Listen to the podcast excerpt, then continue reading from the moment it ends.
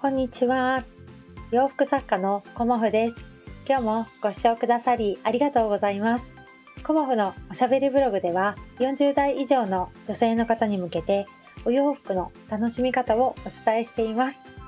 今日はですね、あの、お洋服のお話ではなく、ちょっと緩めの髪型のお話をさせていただこうかと思います。まあ、私ぐらいのね、あの、年齢になると、やっぱりこうそのままっていうわけにはいかないので髪とかねあの髪色とか、まあ、白髪隠しとかね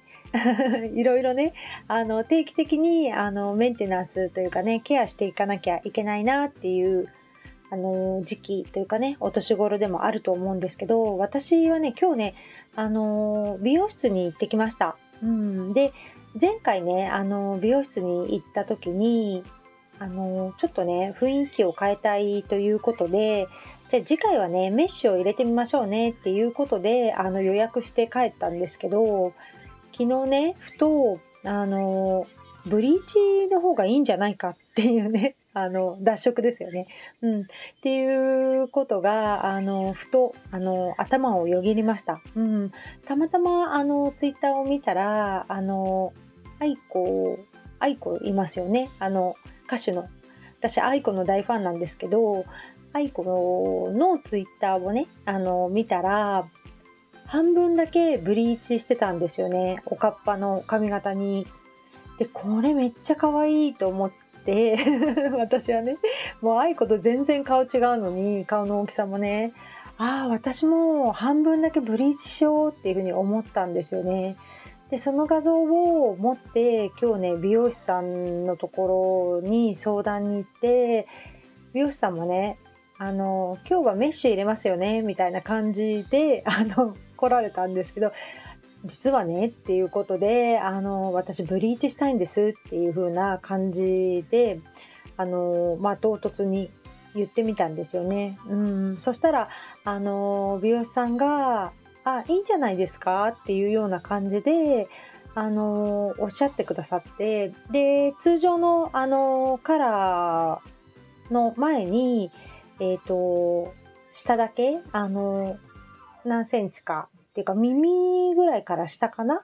だけあのブリーチをしてそのままあのカラーしたらどうですか？みたいな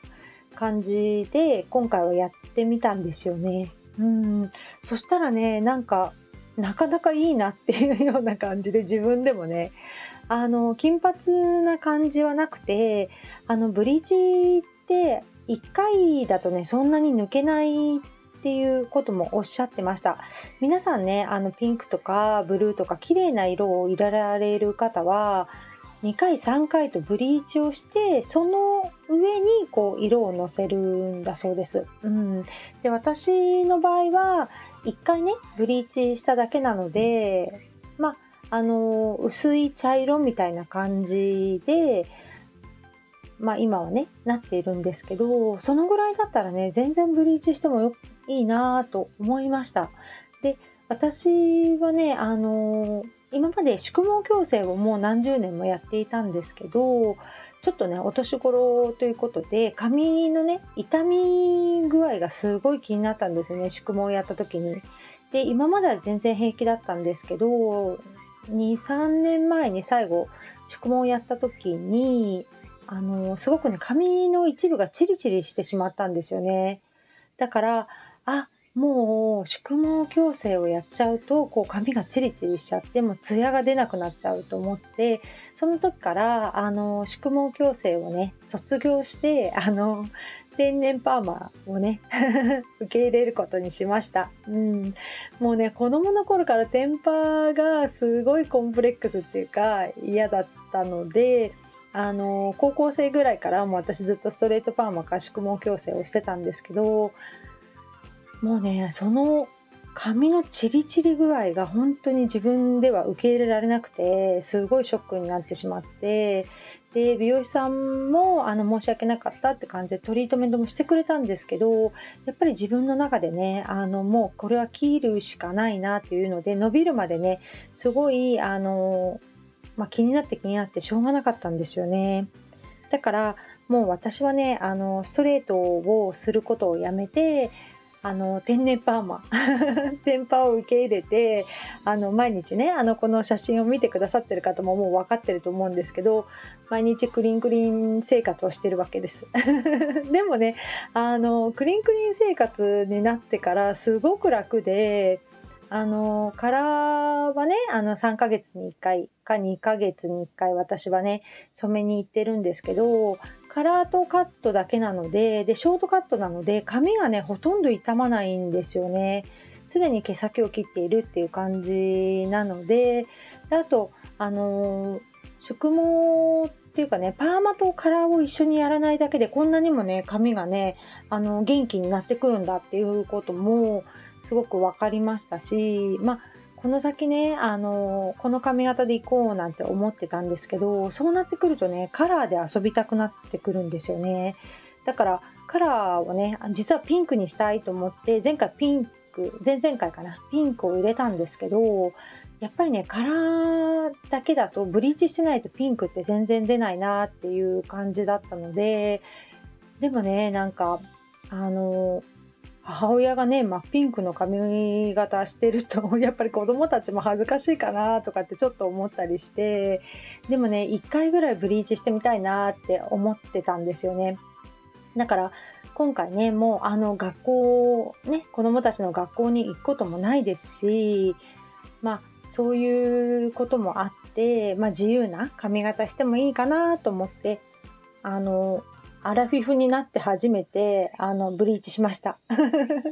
本当はね若い時やってましたとかっていうね方もいらっしゃると思うんですけどであのブリーチして髪が傷んでるかっていうと今日はねあのトリートメントをあのしてもらったので全然ねあの傷んでるっていう感覚はないですね。うんまあ、この先ね今日やったばっかだからどうなっていくかわからないんですけどあのブリーチ1回目ぐらいだったら全然こうパサパサもしてないしなかなかいいんじゃないかなと 自分では思っています。なので、あのメッシュを入れると、私はね、すごく3ヶ月ぐらいでまたカラーを上に乗せちゃうとメッシュが消えちゃうなっていう風に以前やった時に思ったので、これはね、ブリーチはおすすめなんじゃないかと思って、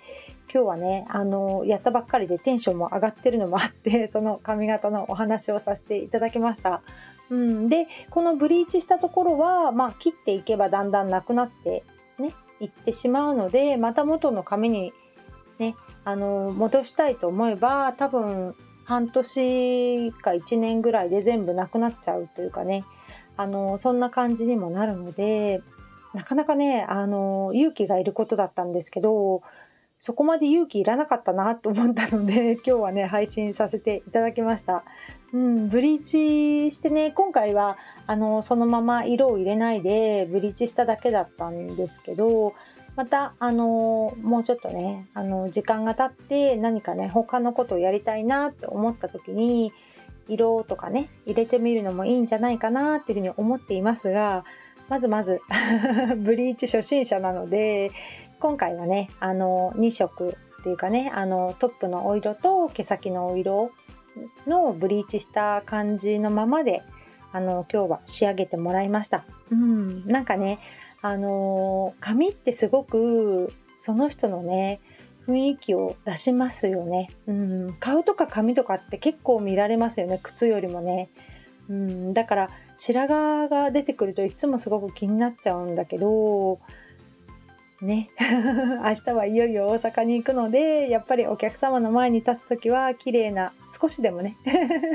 綺麗な自分でいたいなと思って今日はあのアラフィフにして初めてのブリーチを体験してきましたので、うん、こんなゆるいお話を聞いていただきましてありがとうございました。でもすごく私的にはやってよかったなっていう感じなのでねあのもしやってみたいという方がいましたらあの一緒に楽しみましょう。今日もご視聴くださりありがとうございました。洋服作家コモフ小森屋隆子でした。ありがとうございました。